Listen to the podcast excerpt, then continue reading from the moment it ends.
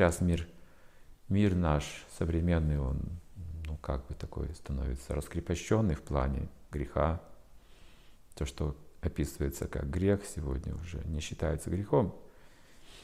То есть вкусы а, опускаются вниз с этой точки зрения, да, с божественного уровня, они опускаются ниже на биологический уровень, на наши просто потребности, еды, сна, совокупления обороны, вот это потребности тела.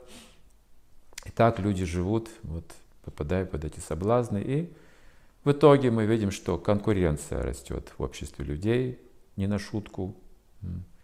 Люди в обществе людей выживают, не помогают друг другу особенно, а просто каждый выживает сам по себе. Это недостаток в духовном образовании.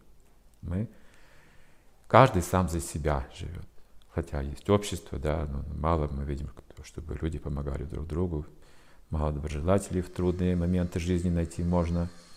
Только наши родственники, и то им, может быть, некогда, не хватает денег и сил помогать еще кому-то. Мы чаще и чаще сталкиваемся с беспомощностью э, в плане помогать друг другу. Но первейшая обязанность, описана в Ведах, первейшая, главная обязанность цивилизованного человека – помогать нуждающимся.